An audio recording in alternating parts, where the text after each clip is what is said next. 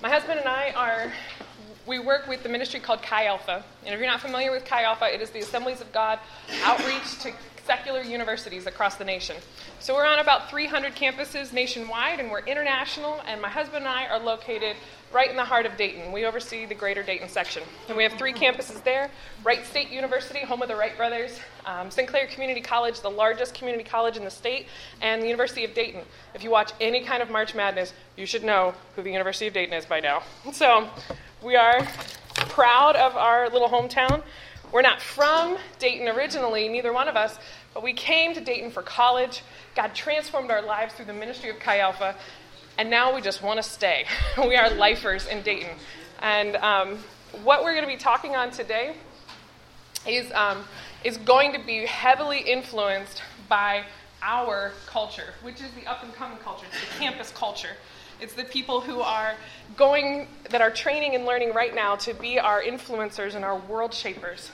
And so we also fit into that category of millennials, and so we'll talk a little bit from that perspective. But a lot of our research is going to come from just national research of like where the trends of our culture are, and how, as a movement of believers, we can adapt and adjust and understand how to share the gospel in any context. Does that make sense?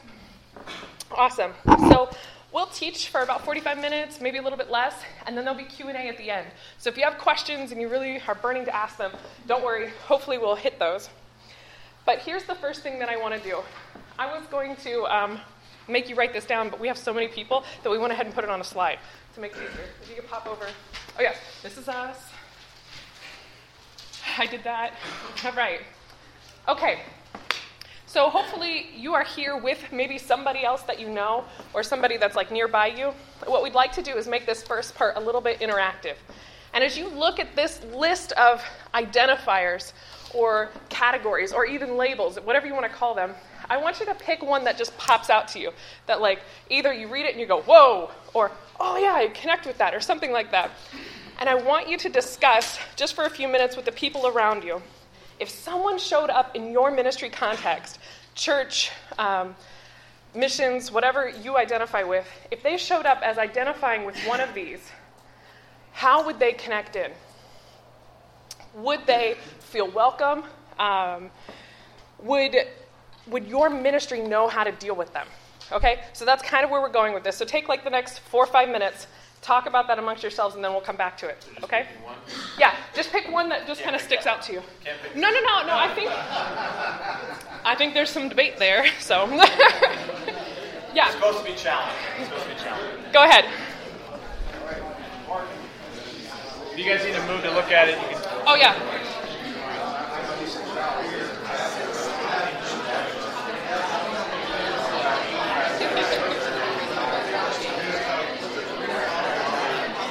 I don't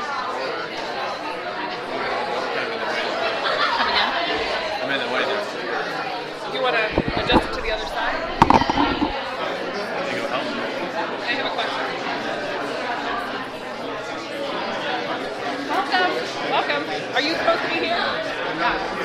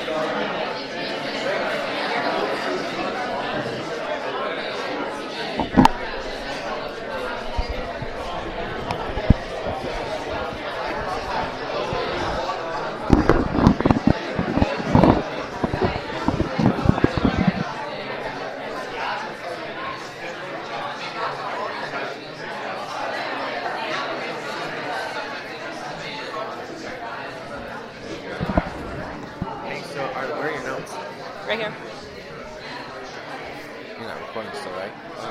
I just didn't bother to turn it off.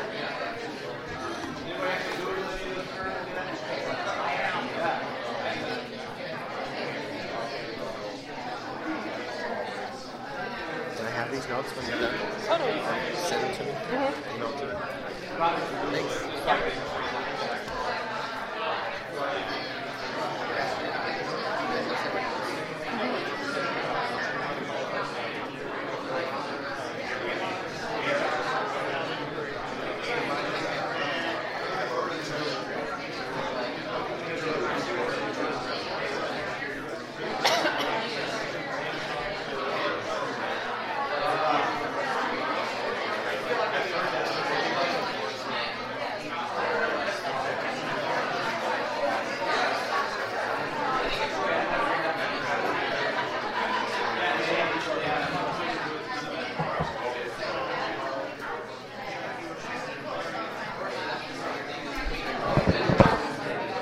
Oh, don't be. Are you ready? You think that's good?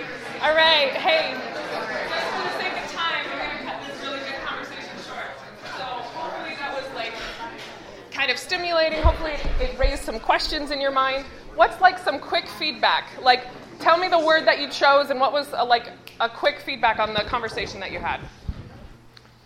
Anybody? We covered the sexual aspect of transgender, queer, because I think they all want the same thing, and it, the, the common theme was we better be ready. Love, love them, period, and then be ready.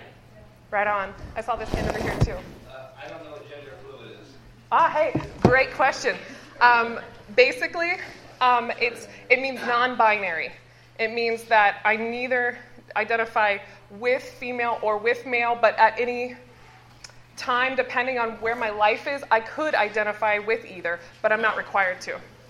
So, so it's you think of fluidity. That's kind of what that means of going in and out. We, we didn't know all these terms. we, Google's our friend, okay? Urban Dictionary is good.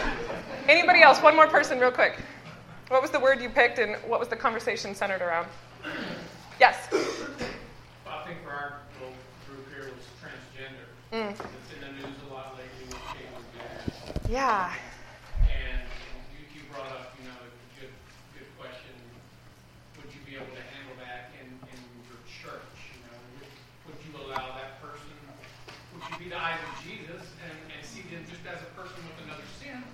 Or would you see them differently and let them, you know, would you let them be in leadership in your church if they were transgender? Great Jesus- conversation. Jesus would, would we, a church, a sin's a Those are challenging, aren't they? They are. And I love that. I love that you got to the heart of it just that quickly in there.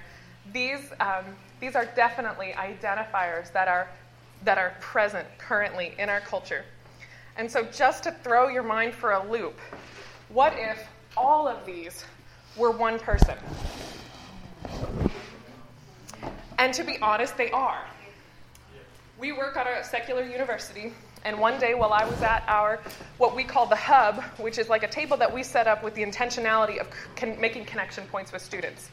And um, while we were promoting um, a series on um, sexuality, we had a young woman that came up to us because she had been rescued out of the sex slave industry. And so she had only had her freedom for about a year. She had been in it for 10 years. So from the time that she was 13 till the time that she was 23, and she lived at home during that time. I can't go into all of those details because that's just not this session, but there are a lot of things about the, the sex slave industry that we just don't fully comprehend. Um, this young lady was trafficked by her youth pastor, who wooed her into the church and, um, and then used that as a way to exploit her. And so it was, um, it was a very uh, unique relationship that we started with her. Uh, while she wouldn't, um, oh yeah, she wouldn't totally say that she's 100% Christian, but she would say that she identifies with the ideals and values of Jesus. And so she associates with Chi Alpha, has a good interaction with Andy and I, um, but has some of these hangups. And as a result, you saw a lot of those other words. And so one day, Andy and I are actually um, itinerating right now, and that's the process of raising our support and raising our budget. So we're not actually present on the campus for this school year. So when I met her, we were on campus. And um, one day we showed up at our Chi Alpha office, Andy did, to pick up some stuff from the office, and here comes this student. And really, what would be more appropriate for me to say is um, to use the pronouns that they identify with. It would be they and them. This student does not identify with binary pronouns. And that is a conversation now. Okay? And so I'm, I know I'm like blowing your mind here. I'm introducing you to some new things, but it would be offensive for me to call this student a her or a she. More about that in a second. So Andy pulls up onto campus, sees this student, gets out of the car, says, How's your day going? They begin to just kind of explain their day. It had been kind of hectic and stuff. And um, if you could actually go back to that slide real quick. In, in this quick conversation, they self identify with all of these things.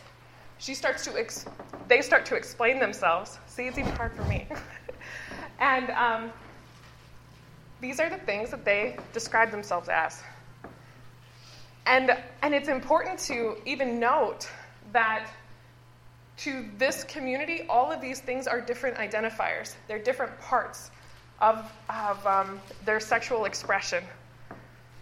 And that's why they have all these different terms for it, which is like not out of this world to us, you know? So, anyway, I got to keep moving.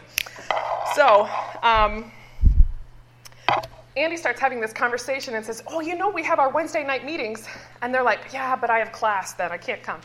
Okay, okay. But you know that we have our Bible studies, which are male and which one would you rather come to, male or female?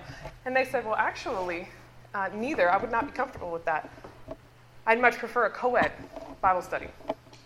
We were like, oops, you know, like there was no access point for this student into our ministry. And um, so, even though we were off campus, that conversation really sparked something in us. And we felt compelled to find connection points with them, even though we didn't have a normal campus relationship. And so, over this last year, um, when, when this student's roommate was displaced, um, we provided housing at the Chi Alpha House, temporary housing, until they got into another apartment. Um, we raised money to cover rent when that displaced roommate uh, left with her with her finances, and this student needed um, help covering rent for a month until they got another roommate. So we raised the funds for that. Their GLBT organization on campus had a chosen family Thanksgiving dinner. I'll let you extrapolate that, but basically, a lot of times when they self identify with these things, they're no longer accepted by their biological families. And so they have instead replacement families or chosen families. And we got invited to that dinner, which spoke volumes about the relationship that we were establishing. Um, we didn't get to go, but it was still cool. And then they are finally graduating. At 26, she's, they are graduating with their undergraduate degree. And we've been invited to the graduation party. And so we've had to rethink as we're going back to campus um, what kind of changes need to happen in our ministry structure in order pro- to provide inroads to the gospel. Inroads to connect to Jesus, inroads to connect to the gospel for this demographic. So I'll let you go. Pretty stirring. Yeah. This is honestly, this is why we love campus ministry. We don't have all the answers. And I sorry to inform you that we won't give you a lot of answers today, um, but hopefully we, this has raised a lot of good questions and a lot of good conversations to start having with your leadership of your church. And I'm not sure if I think Heather mentioned that before, but um, I want to look at just a couple quick scriptures. Um, so Luke seven, if you guys have your Bibles, uh, Luke seven verse thirty three. Um, I'm just going to read it in, in the NIV, and I there's kind of these spiritual conundrums. I don't know if that's the right word to use it, but basically, we see what we do as Christians, we do these things. And then we see those. You guys ever read the Bible and you're like, that doesn't make sense. Like, I, I, that, Jesus, you're doing it wrong. Is there, like, honestly, have you ever thought that? Like, Jesus, you shouldn't talk to that woman, or Jesus, you going, you're, you're not being pure enough, you know, like, you yelling, flipping the tables, like, maybe just kind of like push them aside. You know, that would have been a better idea, right? Anybody thought that? Anybody honestly?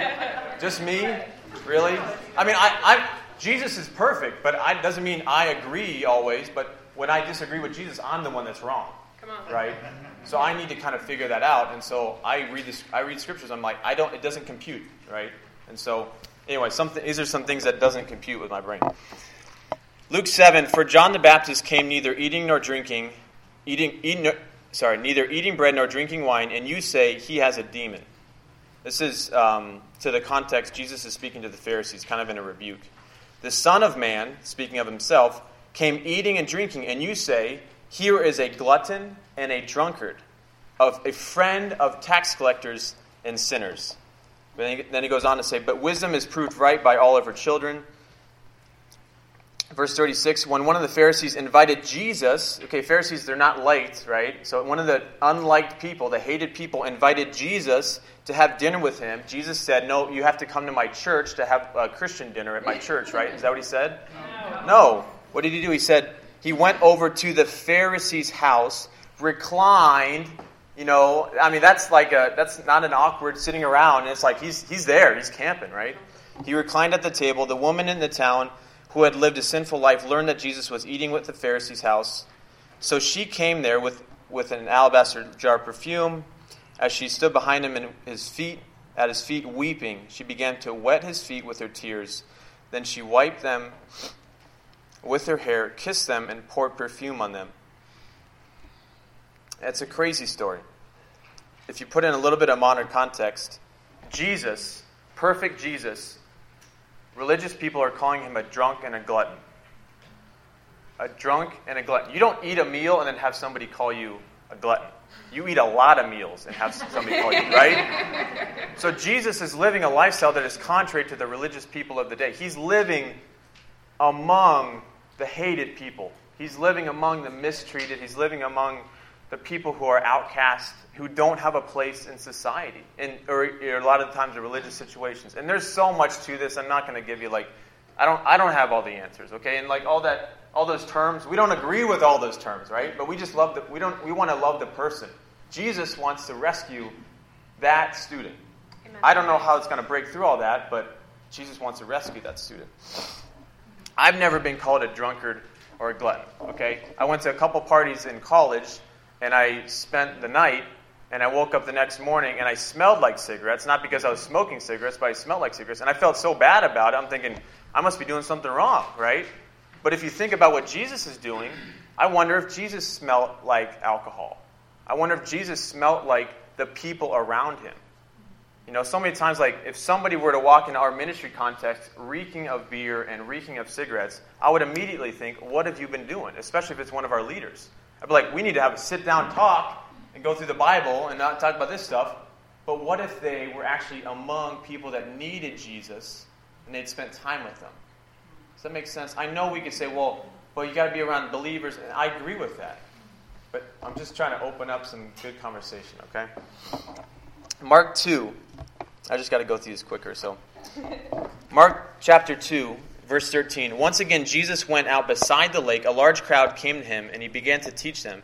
As he walked along, he saw Levi, son of Alphaeus, sitting at the tax collector's booth. He said, Follow me. And Levi got up and followed him. While Jesus was having dinner, where? Not at the church brunch, it was at Levi's house. Many tax collectors and sinners were eating with him and his disciples, for there were many who followed him. When the teachers of the law, who were who were Pharisees, saw him eating with sinners and tax collectors. Oh my goodness. They asked his disciples, Why does he eat with tax collectors and sinners? Isn't that a question that we ask of, of Christians today? Why are they hanging around those people? Well, maybe that's their friend. You know, maybe they're just trying to figure out how to help them come closer to Jesus. I'm not saying all of our motives are correct all the time. But I'm just saying some of these questions that we need to start asking ourselves a little more often. That's kind of like asking a doctor, why do you spend time at a hospital? There's dirty people there. There's bloody people there. You might get a disease there. Right? Jesus is the great physician. He heals us. He takes care of us. He cleans us up. He has to be among dirty people. Right? And he states that in verse 17 On hearing this, Jesus said to them, It's not the healthy who need a doctor, but the sick. I have come to call not the righteous, but the sinners. Now, we've been traveling around a lot to a lot of different churches, and we both grew up in the church, and so we're not experts on the church, but we just we probably are really opinionated millennials. Okay, I think that's probably a fair assessment, right? Yeah, totally. So we didn't grow up Pentecostal either, okay? That's true. So, but I've, I've noticed that a lot, a lot of the different places that we've been to, it fits a really, really simple demographic. What was the persona that the main speaker, you guys remember, like, he, he, the main speaker gave an example of a church that they gave a persona to. Do you remember what it was? Six year old African American that watches TBN. I love it. I was like, man, I've, I know what they're talking about. Not like personally, you know, but I know. Okay. I've met those people. I've met those people, and I've been in those, some of those churches. So, like, what would be the persona of your of your church? And not, we're not we're not here to bash the church. It is the hope of the world. Okay, but what, what would be maybe the persona of your church? Anybody want to? Our church, I believe, our philosophy is we we hate the sin, and love the sinner. I think everybody's welcome to our church, but our pastor is scripture, totally scripture oriented. He's not going to hold back the, the calls. He's at the pulpit. He's going to tell it like it is. But we're not going to reject somebody for coming and hearing the word either. Mm-hmm. Yeah. What would you? What would be like the, the, the perfect demographic of your church? Would you say like if there was like a single person like was a 65 African American black woman watches TBN? I think for our community, but our demographic in the community, I think we're about right where we should be. I don't know the exact percentages of it, but Okay. we have a good, good ethnically balanced um, congregation. Good. Anybody else? Anybody else have a, a thought like this? This is kind of the, the persona of our church. Yeah. Oh, you want to say? Darren's making me share. he said, just so you know, he's not making it on the chin, but it's his idea. So he said it was probably more like a 50 or 60 year old woman who works, who acts like a teenage girl. I mean, I'm sorry. I know it sounds hateful, but I mean, but It's honest. not always. But there's just certain Totally. whatever is the most demonstrative in your church, I think, and we've we've been there a short Yeah, time in yeah. leadership. So I think it's just you know maybe that that might be the message they express. They love you, but then they're But you fit like really well if you're in this one of those. context. Yeah. So I'm the mother of a 15 year old girl, and you just don't know by the hour what you're gonna get. Totally. Gambrells, you can always count them to be honest. So.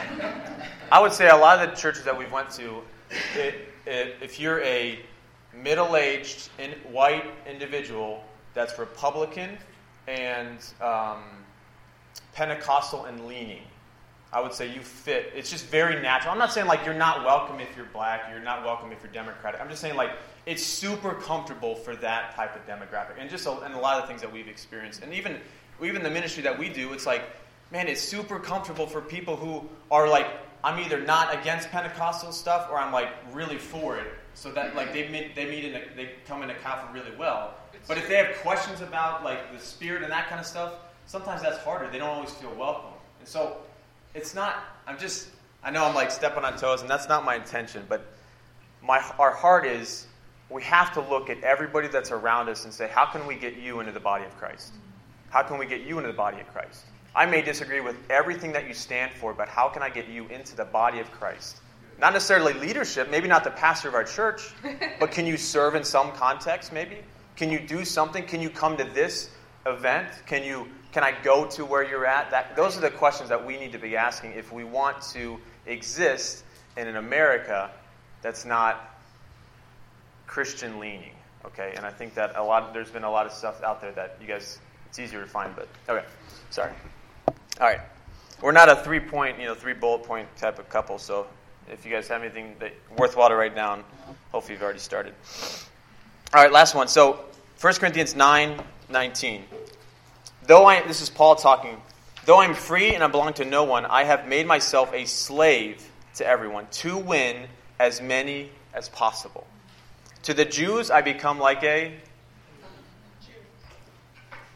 To those under the law, I become like one under the law, so as to win those under the law. To those not having the law, I become like one not having the law, so as to win those not having the law. To the weak, I become weak to win the weak. I have become all things to all people, so that by all means possible I might save some. I do all this for the sake of the gospel, that I may share in its blessings. Paul's basically informing that he has laid down, he has every right. He, he's the most religious, he's got the best birthright, he's got everything that you want as far as this religious context is concerned. But he's saying, I'm laying it all down so that some people can find Jesus. That's a really powerful thing. I, I'm, we're, My wife is just about to be ordained. I'm a licensed uh, AG pastor. We love the AG. We love the 16 fundamental truths. We love being Pentecostal. We love Chi Alpha. We love churches. But when I encounter people on the campus, I don't introduce myself as pastor. You know why? Because they have so many broken things of them as a pastor. Do I have the right to be, be introduced as a pastor? Probably. Do I have the right to all of our leadership to call us pastor? Probably. But I think, on some context, there's a hurdle that if I take that title. That's, that doesn't mean I'm against pastor. I am a pastor. I can't be against myself, right? Sometimes I can't be, right? but we have to ask those questions of are there hurdles that we've created for people, either by purpose or by accident, that are hindering them from the gospel? And I think when we look at Scripture, it's really challenging where we see Jesus jumping over hurdles to get to people. Anybody hurdle in high school? No? A few people? Yeah. You got the, you got the hurdle. Yeah, you got it. Don't make me hurt because I'll, I'll pull something. But, but he's just jumping over hurdles left and right to get to people that have been forgotten or rejected or have no access. It was so that was such a mind blowing thing when that student said neither Bible side. I don't want to go to either one. I was just like, well, what about purity? how, how are we going to talk about sex, right, among guys and girls? And, and what does it look like for, for a guy that struggles with homosexuality to be mentored by a man?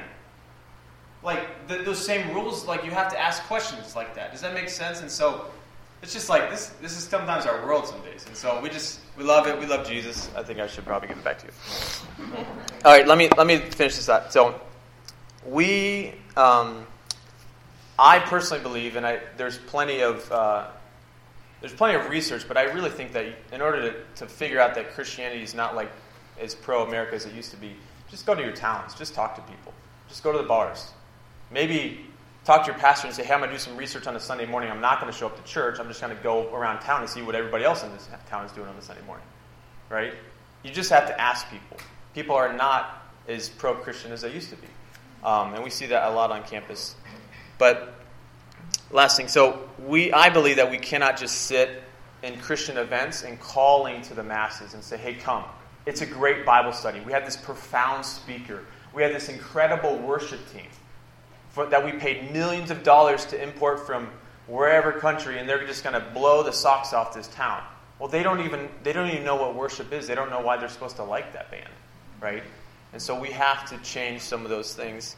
Uh, we, can no long, we no longer have the liberty to be a Christian in a pro Christian environment. We have to act more like missionaries in a foreign land. So. Thanks, babe. All right, so we're going to turn our focus onto this postmodern world that Andy's talking about, this post Christian culture. And um, in a recent study, a sample population was surveyed on their level of interest in Christianity, and um, everybody fell into one of five categories. And this survey is representative of our nation, the United States at large. So everybody fell into one of these categories. Either they were actively seeking faith, Christianity, they were somewhat interested, they were apathetic. We all know those people. They're not interested. We probably have someone in our family like this. Or they're hostile, you know? So it was one of these five categories. Anybody want to take a guess of like what the what the highest percentage, which category was? Okay, not interested, apathetic. Go ahead and give us those. Totally, apathetic. Of our nation, statistically speaking, 5% of people are actively seeking out church, Christianity, the gospel. So you can apply this to your cultural context and think about who are the people that are coming to our church? Are they these people that are already interested? Or do they fit into one of these other categories? Only 12% were somewhat interested, 66% were apathetic, 12% were not interested, and 5% were hostile. Sometimes we think that this hostile category should be loud, larger because these are louder voices. And that tends to be who gets the media coverage, who gets who makes it into the school newspaper. That's how it is on our campus. Nobody writes an article about how we give cookies out, but then they write an article about the what we call the quad gods. People that come out and say, "You're wearing shoes. You're going to hell." Um, you laugh. But pretty much everything about me right now would be wrong. Um, but this is a this is a what, what you would call like your normal bell curve, right? And right in the middle is this apathetic, um, apathetic category. And so when we think about reaching our spheres, reaching our communities, most of the people that you are reaching don't care two cents about what you have to say. They don't, they don't care. Not, they're not even they're not even hostile. They just don't wake up on Sunday morning and think about it. It doesn't cross their mind when they're worrying about wrestling meets and they're worrying about taking care of their kids and they're they're improving their houses so that everything in their house is white. That's like in right now. If you're on Instagram, it's like, like my whole house is white.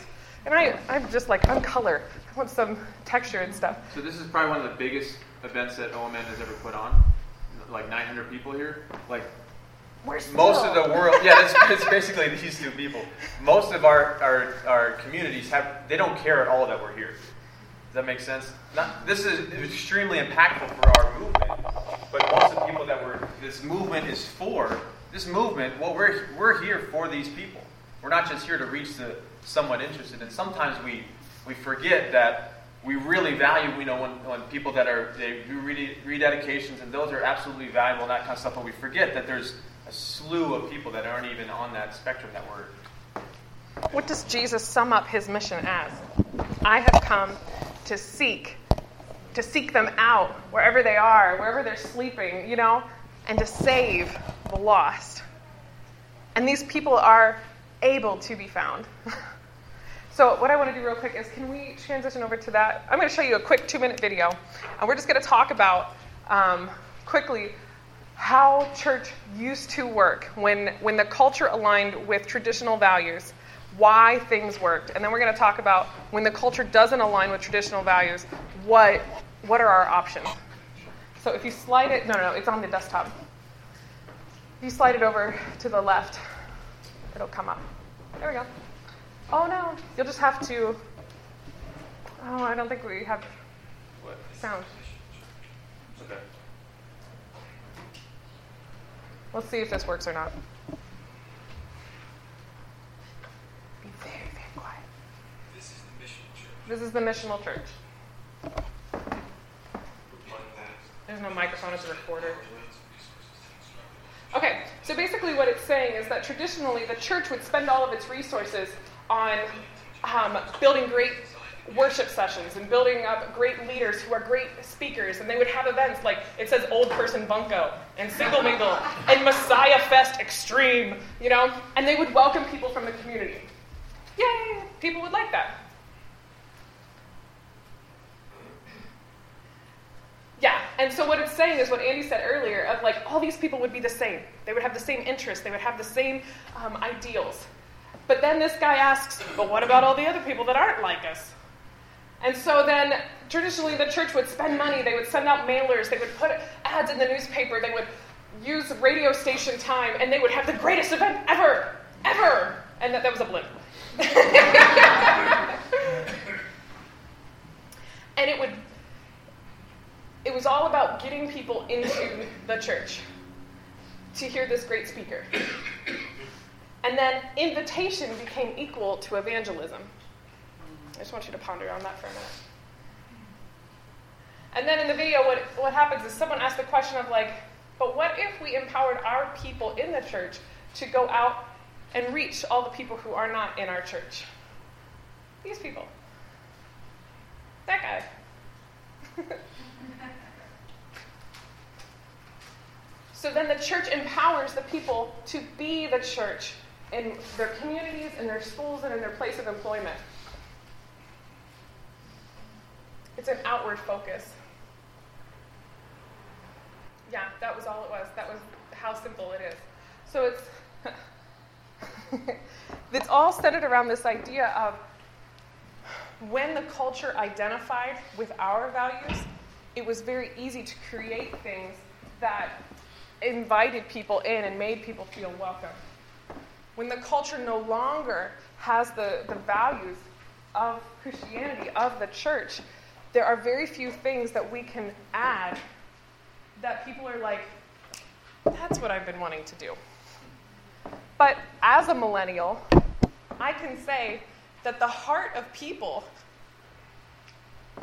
the heart of pe- the hearts of people are still looking and are looking for relationship.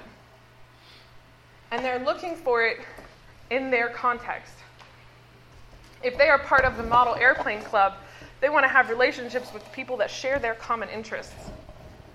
And sometimes we forget that we have parts of our life that are outside of church. But those parts of our lives are so valuable to building relationships with people who don't have an access point to the gospel or to our churches. Um,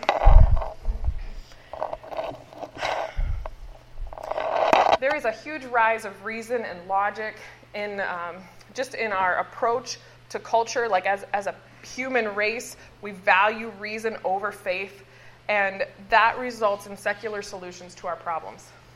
And so people are no longer turning to faith based solutions, even for faith based problems, because logic and reason do not align with faith. And so, um, in an article um, written by the Pew Research Center, this is a really great um, Christian based organization that does a lot of statistical research. Um, they said for years, surveys have indicated that members of the youngest generation of adults in the US, so we're talking like my, my generation, millennials, they are far less likely than older Americans to identify with religious groups. But a major Pew Research Center survey finds that as time goes on, that already large share of religious unaffiliated millennial adults is increasing significantly. So they're not coming to the church in droves and getting saved. They're in droves becoming more and more unidentified with religion. And so the number the numbers are increasing, if you will, against our favor. A high percentage of members of the millennial generation, those who have entered adulthood in the last several years, are religious nones, not N-U-N, N-O-N-E-S, saying that they are atheists or agnostics or that the religion is nothing in particular. At the same time, an increasing share of older millennials, um, that's probably more our age demographic, there's like older millennials and younger millennials, also identify as nones with more members of that group rejecting religious labels in recent years. Overall, 35% of adult millennials um, are religiously unaffiliated, far more than millennials that have no religious affiliation compared to those who identify as evangelical. So, like 21% of millennials are Protestant, 16% are Catholic, and 11% are mainline Protestant. So, evangelical Protestant versus mainline. Although older generations have grown somewhat more religiously unaffiliated, so our boomers are still, some are trending that way. Millennials remain far more likely to identify as religious nones. The 35% of millennials who do not identify with a religion is double the share of unaffiliated boomers, which is only 17%, and three times the share of members of the silent generation, and that is only 11%. So you click to the next one real quick. Siri. Here. 17 10 new items. Voiceover off. no, no. One next one. Hugh Halter and Matt Smay are um, missiologists of our generation, and they wrote a book called The Tangible Kingdom. And in it, they say, in old Christendom, leaders got to pick their followers. In post everything, no authority world, followers now choose their leaders. They won't be picking them based on their leader's ability to preach or organize a religious institution. They will be following people they want to be with and live like. We're talking about the value of our character, the value of the relationships that we build with the people around us. The culture trends away from religion and leaning into secularism. Um, here are just some, some quick stories from the campus. We told you about the first student who said, What Bible study do I go to? You know, we were like, Andy called me and I cried. And I was like, I hate itineration. I don't want to raise any more support. I just want to go back to campus and I want to lead that co ed Bible study. And then, I don't think any of them are in here. We proposed the idea to our staff, and somebody was like, I think I disagree with that point. And I was like, Who are you? you know, like, we're going to meet some needs here, people. um, go to um, go to that Uh, oh, yeah. You want to tell us? Yeah, five seconds. What is this about? Five seconds. All right. so we're planning a mission trip for the summer to Sweden. It's one of the most secular countries in the entire world. okay? Second in the nation, or in Second the, in the global world. So we had one of the students, a very young student, just got water baptized, just got saved in our ministry, and uh, went to this mission trip uh, meeting. And he was like telling dirty jokes before the whole thing started. I wasn't there. I was just secondhand. And so he gives this quote. This is one of the funniest things I've ever heard in my life. He says, so he's cussing. He says, "Oh, don't worry, I don't cuss on mission trips."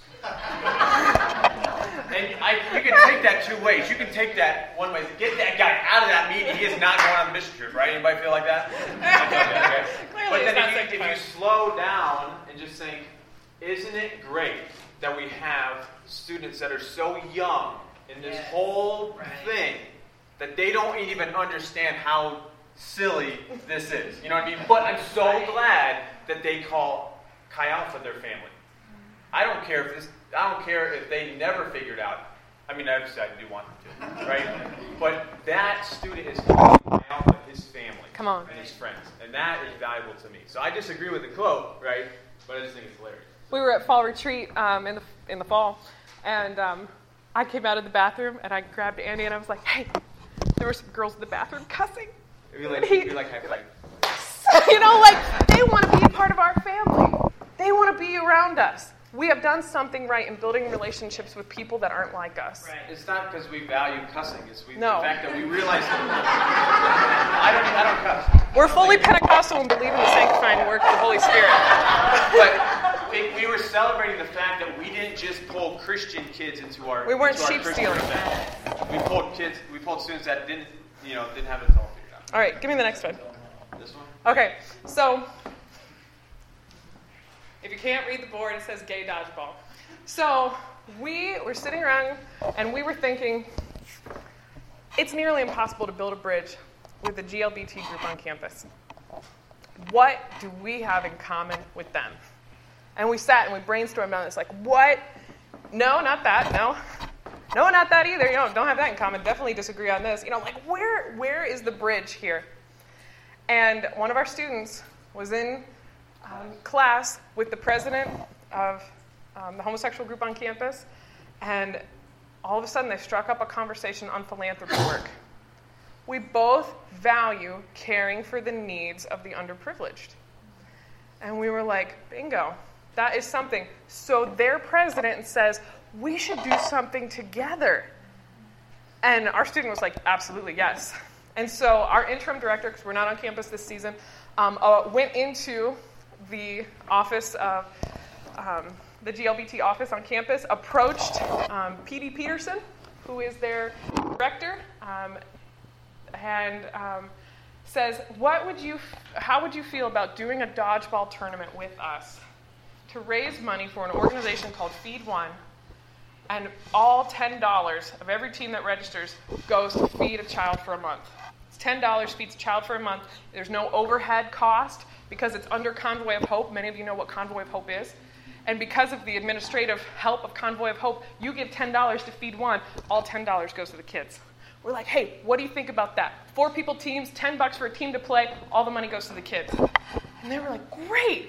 Come to find out, PD Peterson is a former GLBT dodgeball tournament player. You know, like they had a league together, and he was on it. They were on it.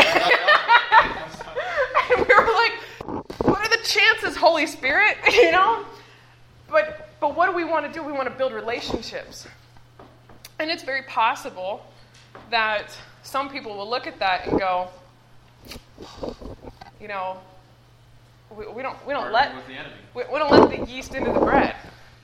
And I would be like, yeah, but we go out into the highways and the byways and we invite the people who have been rejected into the family of God.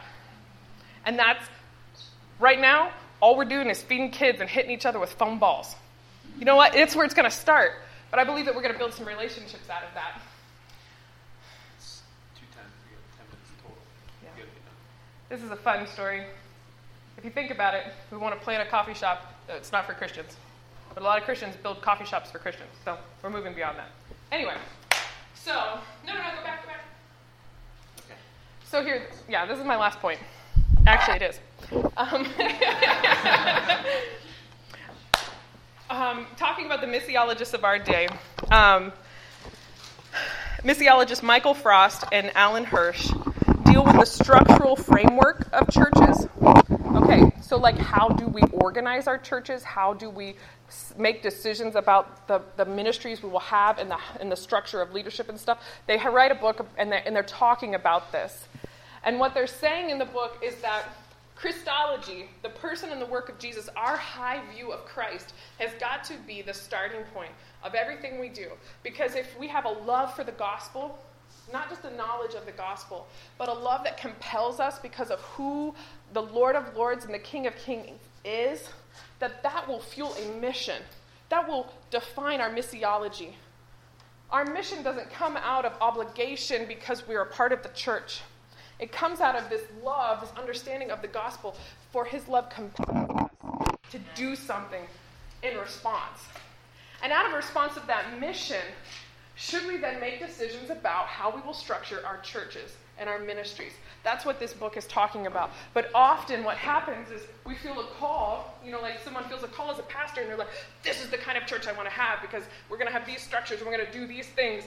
And because we do these things, I think we'll be able to reach these kinds of people. And that'll be a good thing. If we can reach these kinds of people, then we'll tell them about the gospel. But really, if I'll just read it to you real quick and then I'll give it to Andy. He says, Our Christology informs our mission, which in turn which in turn determines our ecclesiology, our structure. If we get this the wrong way around and allow our notions of church to qualify our sense of purpose and mission, we can never be disciples of Jesus, and we will never be an authentic missional church. Churches have got this basic formula wrong, have never churches that have gotten this basic formula wrong, never really engage in mission and so lose touch with Jesus. These churches spend all of their time discussing or arguing about the forms of worship, the church furniture, the timing of services and programs, one service, two services, and fail to recognize that our ecclesiology flows more naturally out of our sense of mission. These churches become closed sets as a result, and their experience of Jesus at the center fades into a memory of the time when they were really doing something. It becomes a matter of history rather than an experience of mission now. It is important to recover the idea that the church connects with Jesus through mission, not through getting church meetings right. If our question is, we love Jesus, so we have to reach our community, and all of our people are available on Saturday nights for some reason, then we're having service on Saturday night. Instead of, I hate churches that have church on Sunday morning, so we're having it on Sunday night or Saturday night. You know what I mean? Like that, that, that is wrong because it's got to flow out of a love for the gospel, a heart for Jesus, and then the mission to reach his people. Okay, so uh, just really in closing, and then I'll that's the rest of the time for uh, Q and A. I know I've probably stirred up a lot of stuff and maybe made some people angry. So um, These but are good people. We're, we're not happy about angry. Anyway, we're missionaries. That's maybe why we're so weird. And so if you want some more information about that, my pastor on this package. We're at 92 percent. We praise God. We're at 92% of our we're almost. We're ready to be back on campus, and so um, if you guys want, you can take one if you want. If you don't want to take one, that's totally okay. Um, Yeah. But it's got our information in. it. Last thing, um, so I, we're not going to do the questions. Um, okay, so we don't have time for this, but basically, um, we have some resources, and you can write these down. They're all good stuff.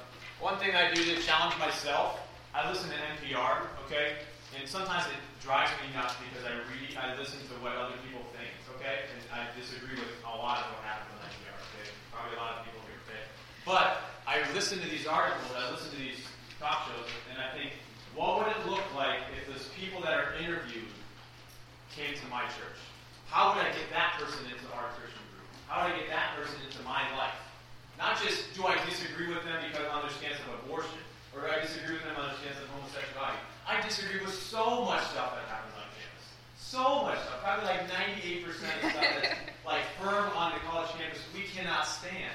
But I think Jesus disagreed a lot with the people around him, even his disciples. I think he met and he ate and he right?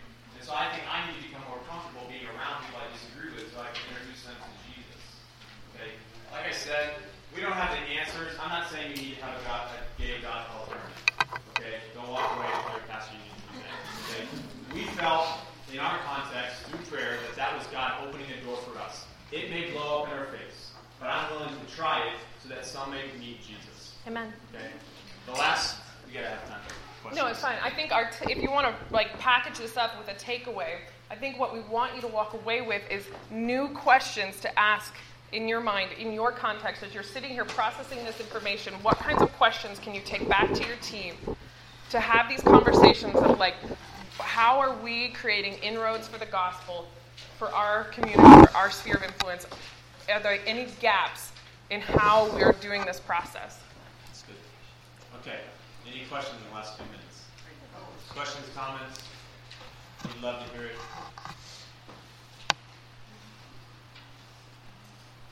Can anybody think of somebody that? Hold on, there was somebody. Yes, sir. It was good stuff. Your stuff was really good. Thank you. So Appreciate don't that. walk away feeling like people are mad. Okay. Outside of the box. Thank I you. think you need to, you need to, we need to, most of us need to not be afraid to be offended. It strikes us at our core because it's true. And we recognize that we need to be more, the people in our world are not coming into the churches like they used to. And Jesus understood, he had spent, he didn't spend a lot of his time in the temple either. Yeah. I think I read that about 39 out of the 40 miracles that Jesus did, like that's recorded, were done outside of the synagogue. That's a ton. and the one was like arguable. and just so you know, we're we're figuring this out. We are challenged regularly about this. We we do we the last couple years we've been so busy on the campus. We, we really neglected our neighborhood, and so our neighbors uh, would not like speak that highly of us as far as Jesus is concerned. And so we recognize that. We feel really bad about that, convicted, and so we're we're making steps to change that. We have we have cookouts and campouts for all the students. Where I'm thinking like, when did I when did I have my neighbor over for a, camp, a cookout? That you know they're all they're all divorced older women and they all drink a ton on the weekends. You know, like, But we are going to have them over. So, I mean, I know what you're gonna drink anyway, so it's not- I just do it Drinking my Any other thoughts, comments? Does anybody, just by show of hands, anybody like, can you think of one person that some of this would apply to, they would never, they would never walk through the doors of our church, and I really want to, I feel more stirred to go reach them on any level. Okay.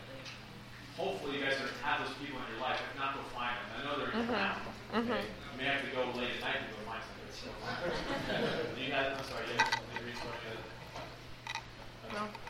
Well, hey, Hey, thanks for appreciate you guys. being with so us. much. Yep. We love the